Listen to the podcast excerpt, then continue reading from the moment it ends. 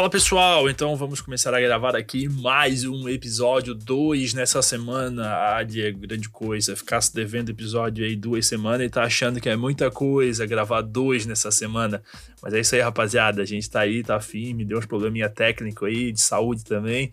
Todo mundo vivo. Vamos conversar hoje então sobre processo penal. Primeira prova de 2010 de processo penal, beleza? Pessoal, fica a promessa aí quando a gente virar o ano para 2000 e para a segunda prova, aliás, de 2010, que é quando começou a FGV. Aí a gente vai dizer primeiro exame, segundo exame, décimo exame, aí você vai saber é, do que, a gente está falando, tá bom? É só para você saber que esse foi a prova aplicada pela, pela CESP, aliás, então é mais ou menos nesse sentido aí, tá bom? Sem mais delongas, vamos diretão aqui já para a primeira questão.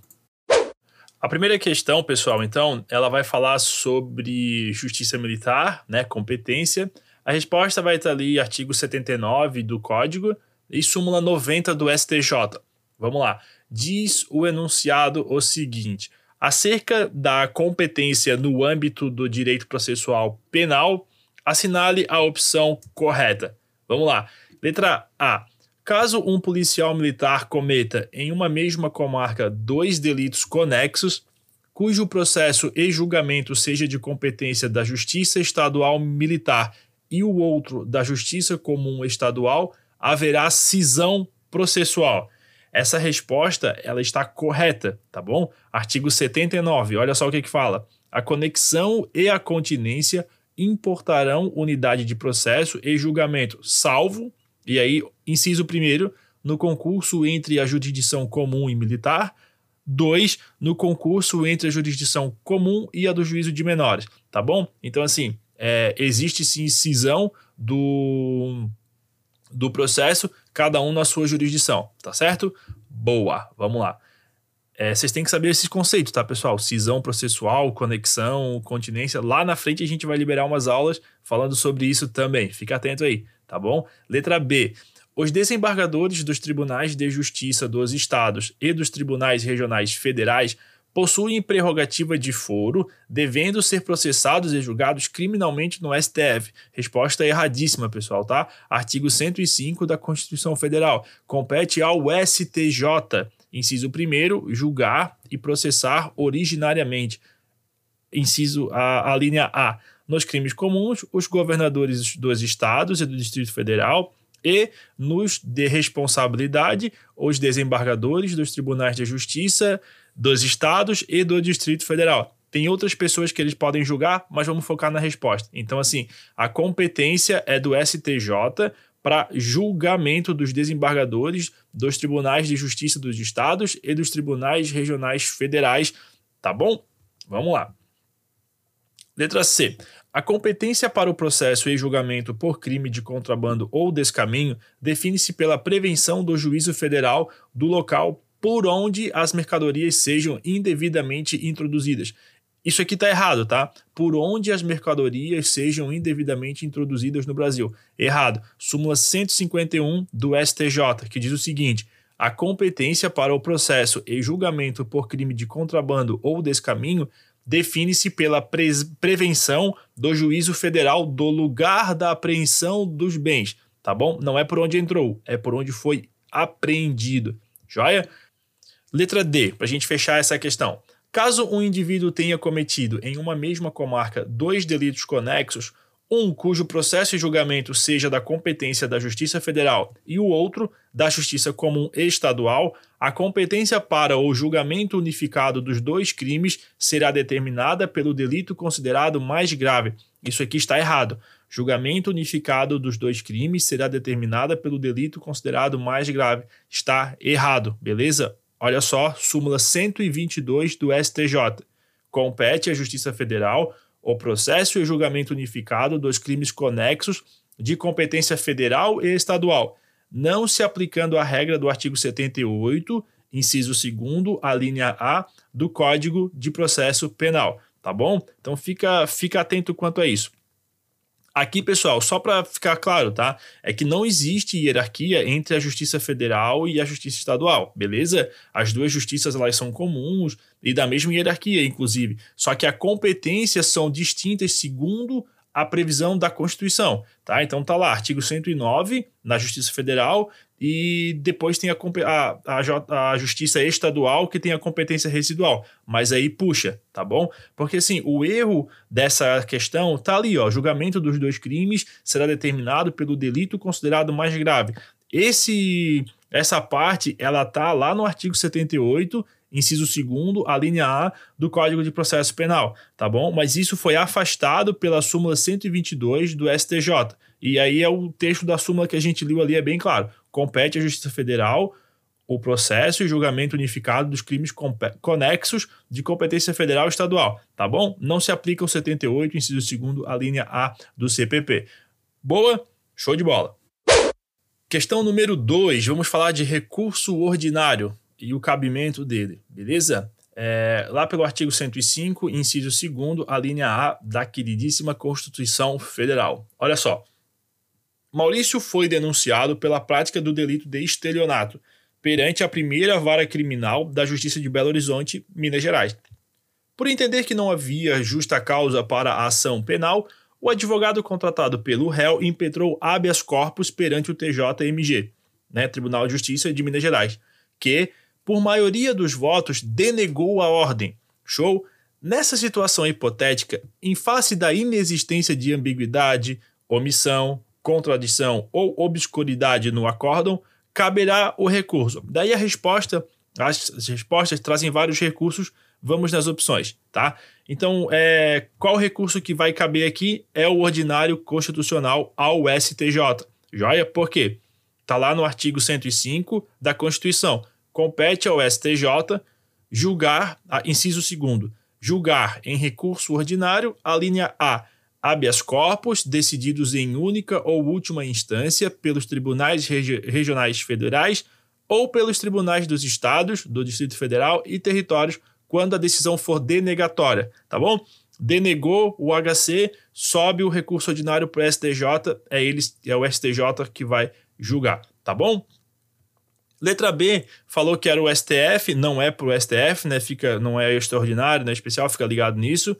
É, a letra C falou que era ao STJ e o recurso extraordinário ao STF, conforme o teor da fundação do, fundamentação do acordo, também não tem, não tem disso, tá? Não é isso.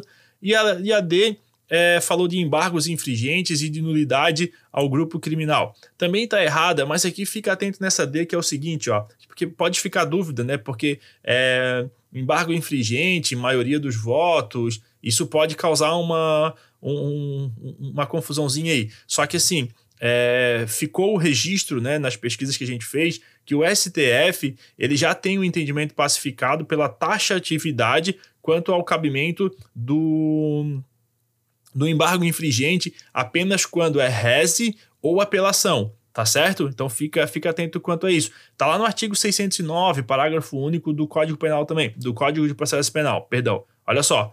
Quando não for unânime a decisão da segunda instância desfavorável ao réu, admitem-se embargos infringentes e de nulidade, que poderão ser opostos dentro de 10 dias a contar da publicação do acórdão, na forma do artigo 613 se o desacordo for parcial, os embargos serão restritos à matéria objeto da divergência. Isso é o que está no, no Código de Processo Penal. Só que aí teve o julgamento, e aí, se você quiser anotar, é, foi o julgamento do STJ no HC 150-984 de São Paulo, tá? Ministro Napoleão Nunes, da quinta turma, que falou o seguinte: consoante a jurisprudência do Supremo Tribunal Federal e desta Corte, os embargos infringentes em matéria penal são cabíveis apenas contra decisões majoritárias proferidas em sede de apelação e recurso em sentido estrito. Ponto precedente,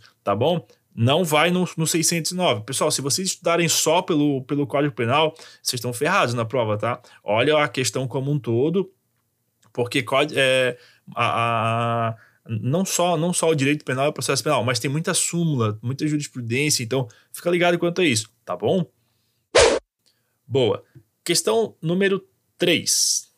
A questão número 3 vai falar sobre prova testemunhal, meios de prova, artigo 206 do Código de Processo Penal. Vamos lá. Acerca da ação civil ex delicto, Assinale a opção correta. Letra A. A execução da sentença penal condenatória no juízo civil é ato personalíssimo do ofendido e não se estendem aos seus herdeiros. Errado. Ato personalíssimo do ofendido e não se estendem aos seus herdeiros. Resposta incorreta. Porque artigo 63, 63 do Código de Processo Penal. É, eu vou falar só CPP, tá, pessoal? É muito grande essa palavra. Olha só. Transitada em julgada a sentença condenatória, poderão promover-lhe a execução no juízo civil para o efeito de reparação do dano o ofendido, seu representante legal e seus herdeiros. Então, a execução não é ato personalismo, tá bom? Boa. Letra B. Ao proferir sentença penal condenatória, o juiz fixará valor mínimo para a reparação dos danos causados pela infração, considerando os prejuízos sofridos pelo ofendido, sem prejuízo da liquidação, para a apuração do dano devidamente efetivamente sofrido. Resposta bem correta. Artigo 63 do CPP, só que o parágrafo único agora. Transitada em julgada a sentença condenatória, a execução poderá ser efetuada pelo valor fixado nos termos do inciso 4 do caput do artigo 387 deste Código, sem prejuízo da liquidação para a apuração do dano efetivamente sofrido, tá bom? Então está certa. Ao proferir a sentença condenatória, o juiz fixará o valor mínimo da reparação dos danos causados pela infração, considerando os prejuízos sofridos pelo ofendido, sem prejuízo da liquidação para apuração do dano efetivamente sofrido, tá bom? Então, fica atento quanto a isso, que o juiz só dá ali o valor mínimo, não o máximo, tá? Que daí depois pode é, haver uma outra apuração e tudo mais, tá? E aí tem também o artigo 387, é legal vocês olharem que é citado ali, né? O juiz, ao proferir a sentença condenatória, fixará o valor mínimo para a reparação dos danos causados pela infração, considerando os prejuízos sofridos pelo ofendido. Boa? Legal. Letra C. Segundo o CPP, a sentença absolutória no juízo criminal impede a propositura da ação civil para a reparação de eventuais danos resultantes do fato, uma vez que seria contraditório absorver o agente na esfera criminal e processá-lo no âmbito civil. Resposta está incorreta. Artigo 67, olha só. Não impedirão igualmente a propositura da ação civil, inciso 3 a sentença absolutória que decidir que o fato imputado não constitui crime, tá? Porque assim, não constitui crime, beleza, mas pode ter ocorrido dano. Aí vai lá para o civil para pedir a reparação de eventuais danos sofridos pelo fato. Boa? Show de bola. Vamos lá. Letra D. O despacho do, de arquivamento do inquérito policial e a decisão que julga extinta a punibilidade são causas impeditivas da propositura da ação civil. Resposta errada, né, pessoal? Artigo 67 do CPP diz o seguinte: não impedirão igualmente a propositura da ação civil, aí é o que a gente falou antes. Inciso 1. O despacho de arquivamento do inquérito ou das peças de informação Inciso 2, a decisão que julgar extinta a punibilidade. Tá joia? Então, o, o despacho de arquivamento do inquérito policial e a decisão que julga extinta a punibilidade do, do, do, do agente, elas não são causas impeditivas de proposição da ação civil. Pode propor sim. Beleza? Questão número 4, tá passando rapidinho aqui. A gente vai falar de nulidade agora, artigo 92 do Código de Processo Penal, beleza? Vamos lá. A questão 14, a 14, meu Deus, questão número 4. Márcio foi denunciado pelo crime de bigamia. O advogado de defesa peticionou ao juízo criminal requerendo a suspensão da ação penal por entender que o primeiro casamento de Márcio padecia de nulidade, fato que gerou ação civil anulatória em trâmite perante o juízo civil da mesma comarca. Nessa situação hipotética, vamos lá, letra A. Deverá o juízo criminal, de ofício, extinguir a punibilidade de Márcio, uma vez que o delito de bigamia foi revogado. Tá errada essa questão, né, pessoal? Já, a gente vai justificar tudo depois, tá? É, olha só, letra B. Considerando a independência das instâncias, o processo criminal deverá ter seguimento independentemente do desfecho da ação anulatória civil. Também está errada essa assertiva. Letra C.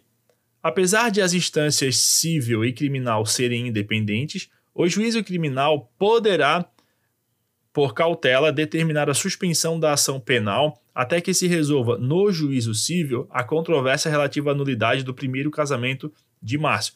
Essa assertiva, ela está errada, tá? Porque assim, apesar das instâncias civil e criminal é, serem independentes, o juízo criminal poderá, por cautela, determinar a suspensão é, da ação penal até que se resolva no juízo civil a controvérsia relativa à nulidade do primeiro casamento de Márcio. O que está errado nessa questão, pessoal? Essa palavra poderá, tá bom? E aí vocês já vão ver agora aqui na sequência. Olha só.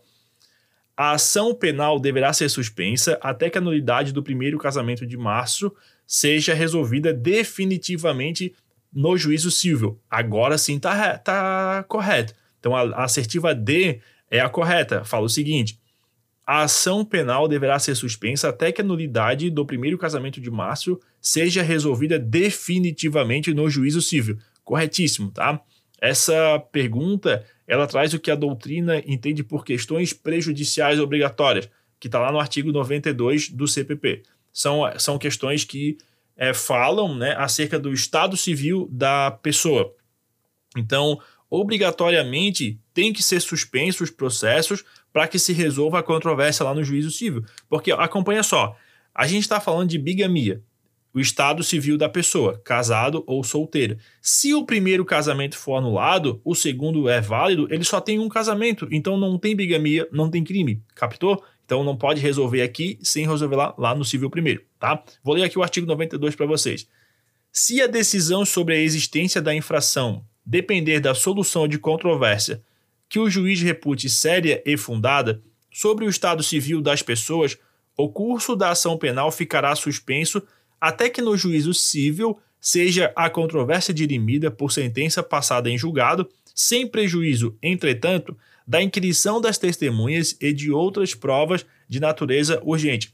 Vejam que, olha só, aqui ah, não se fala o curso da ação poderá ser suspenso. Não, o curso da ação será, ficará suspenso até que no juízo civil seja resolvida a controvérsia. Beleza, pessoal? Moleza essa daqui, né? Bem tranquilo.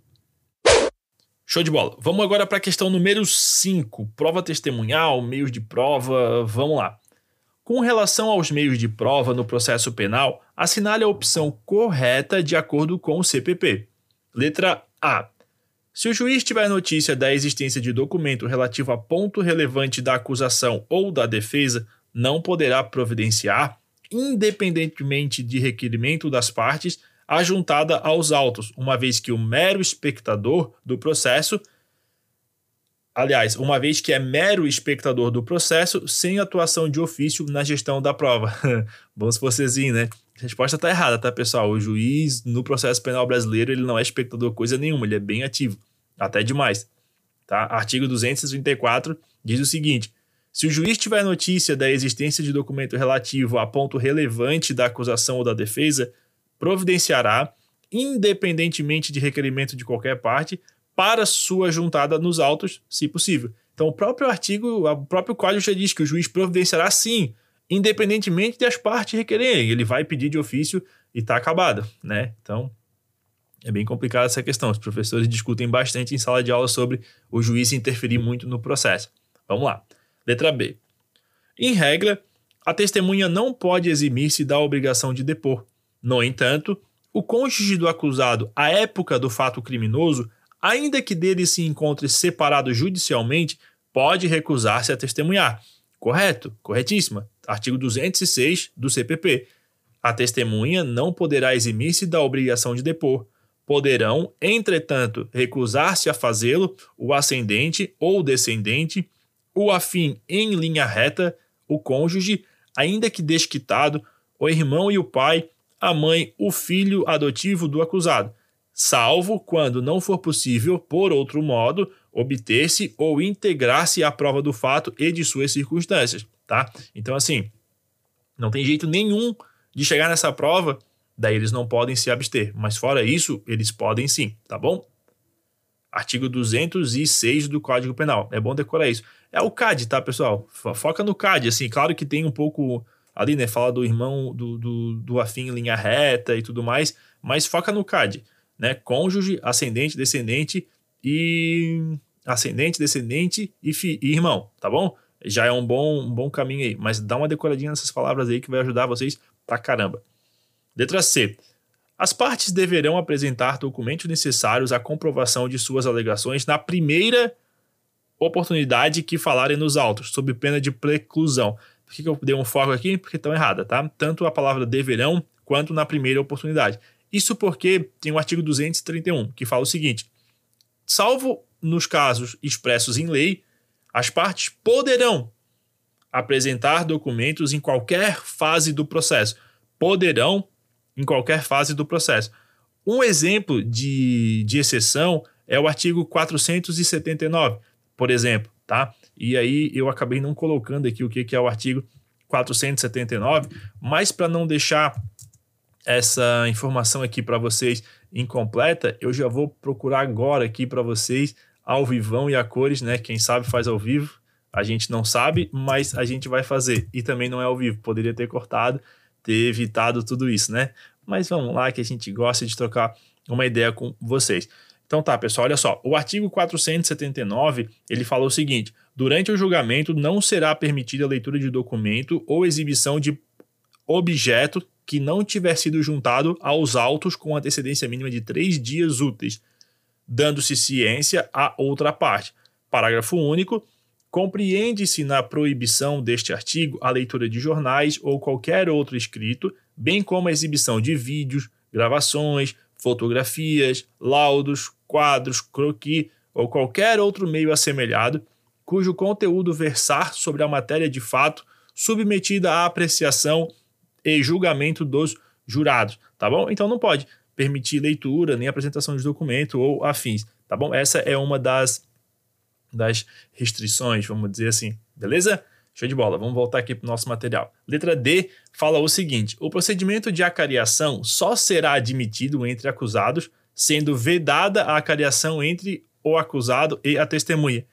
Pessoal, isso aqui tá errado, até o próprio artigo faz uma confusãozinha ali que é legal de tu entre um, entre outro, entre outro e um. Olha só.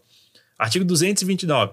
A acariação será admitida entre acusados, entre acusado e testemunha, entre testemunhas, entre acusado ou a testemunha e a pessoa ofendida e entre pessoas ofendidas sempre que divergirem em suas declarações sobre fatos ou circunstâncias. Então a galera toda pode fazer a cariação ali, tá bom? E, aí o parágrafo único. Os acariados serão reperguntados para que impliquem, expliquem, aliás, para que expliquem os pontos de divergência, reduzindo-se a termo o ato de acariação. Massa? Legal, pessoal, vamos lá. Número 6, penúltima questão, então, né? A, a gente fala de atos processuais, Lei 9.099, juizado especial, tá bom? Vamos lá. Questão número 6. Considerando as disposições processuais penais previstas na Lei Federal 9.099, Lei dos Juizados Especiais, assinale as opções corretas. Letra A. Os processos referentes aos juizados especiais criminais deverão orientar-se pelos critérios de oralidade, documentação, simplicidade, formalidade, economia processual e celeridade, em busca, sempre que possível, da conciliação ou transação. Pessoal, tá errado, tá? Essa questão vocês podem matar sem nem saber o artigo de cor. Por quê? Juizado especial tem que ser mais rápido. Então, assim, oralidade é, é ok, mas assim, documentação, não, né? Documentação não, é, é muito formal. Então, é pela informalidade. A assertiva até fala formalidade, também não. Tá? Então, são as duas, as duas, duas palavrinhas ali que acabam confundindo o candidato. Então fique atento. O artigo 62 ele fala o seguinte: o processo perante o juizado especial orientar-se-á pelos critérios da oralidade, informalidade, economia processual e celeridade, objetivando, sempre que possível, a reparação dos danos sofridos pela vítima e a aplicação de pena não privativa de liberdade. Aqui é tudo mais simples e tudo mais rápido, tá bom? Então foca nisso. Qualquer coisa que remeta a algo que dificulte, desconfia, tá bom? Por exemplo, trazer um monte de documentação, ser procedimentos formais, não é assim. Pode chegar lá e falar, e, e bem informal mesmo, claro, né? Vão respeitar ali alguns procedimentos, mas é um procedimento mais oral, com menos documentos, uma economia processual, tá bom? Foca nisso. Letra B.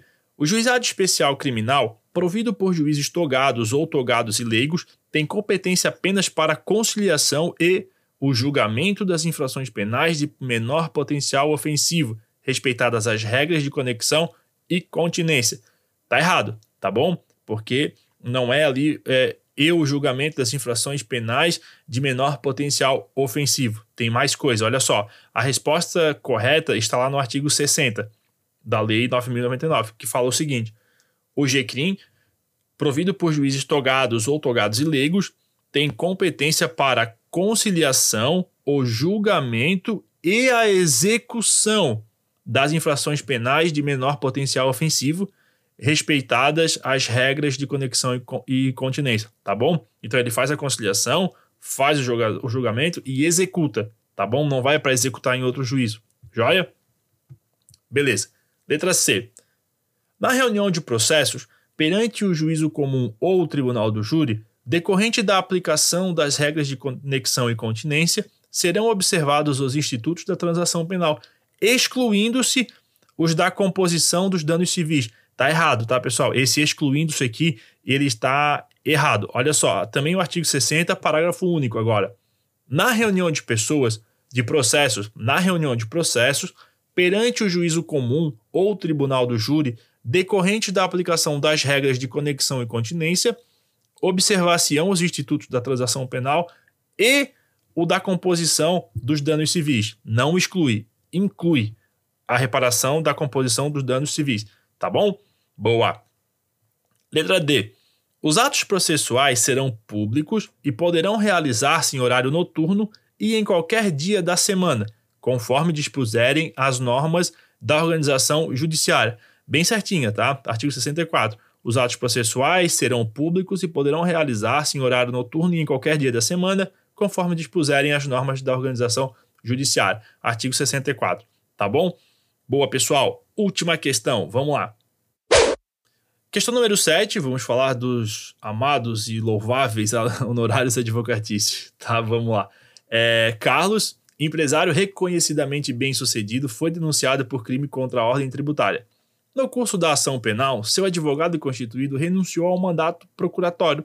Devido, devidamente intimado para constituir novo advogado, Carlos não o fez, tendo o juiz nomeado defensor dativo para patrocinar sua defesa. Nessa hipótese, de acordo com o que dispõe o CPP, Carlos, e aí vem as opções do que Carlos será obrigado, tá bom? Vamos lá. Letra A. Carlos será obrigado, por não ser pobre, a pagar os honorários do defensor dativo, arbitrados pelo juiz. Tá certinho, tá? Já logo de arrancada. Artigo 263 do CPP. Se o acusado não o tiver, ser-lhe-á nomeado defensor pelo juiz, ressalvado o seu direito de, a todo tempo, nomear outro de sua confiança, ou a si mesmo defender-se, caso tenha habilitação. Agora vem um parágrafo único. Se o acusado, perdão, não tem o se, é parágrafo único. O acusado que não for pobre será obrigado a pagar os honorários do defensor dativo arbitrados pelo juiz. Certinho. Letra B. Uh, será obrigado, por não ser pobre, a pagar os honorários defensorativos arbitrados pelo próprio defensor? Letra C. Será obrigado, por não ser pobre, a pagar os honorários defensorativos, os quais deverão ser postulados em ação própria no juízo civil da comarca onde tenha tramitado a ação penal. E letra D. Será, está desobrigado a, do pagamento dos honorários advocatícios, visto que é incabível o arbitramento de honorários defensorativos ainda que o réu não seja pobre. Tá tudo errado isso aqui, tá, pessoal? Ele é obrigado, por não ser pobre, a pagar os honorários defensivativos arbitrados pelo juiz, conforme o parágrafo único, artigo 263, tá certo? Ali a questão, a assertiva número, a número B, a assertiva D, oh meu Deus. A letra B, pessoal, só caso vocês não tenham pego ali, é, ela diz o seguinte: será obrigado, por não ser pobre, a pagar os honorários do defensor dativo, arbitrados. Até aqui tá certa. Só que olha só o final, arbitrados pelo próprio defensor. Não é o advogado dativo que dá, que negocia o valor dos honorários, é o juiz que faz o arbitramento, tá bom? Fica esperto quanto a isso, beleza? Então é isso aí, pessoal. Finalizamos. Né? A língua vai enrolando uma hora. Mas é isso aí, finalizamos mais uma provinha, tá? Espero que tenha ajudado vocês aí na memorização. Vejam que a gente melhorou bastante aqui a qualidade do áudio, a gente investiu no microfone melhor, tudo para que a tua experiência fique muito melhor, muito bacana, tá certo? Fica atento aí, a gente vai começar a soltar episódios, mais de um episódio por semana. Daqui a pouco tem, já estão marcando as provas aí, então a gente quer deixar bastante conteúdo pronto para vocês. Joia? Pessoal, boa semana, bons estudos. Tamo junto aí. Até mais. Tchau, tchau.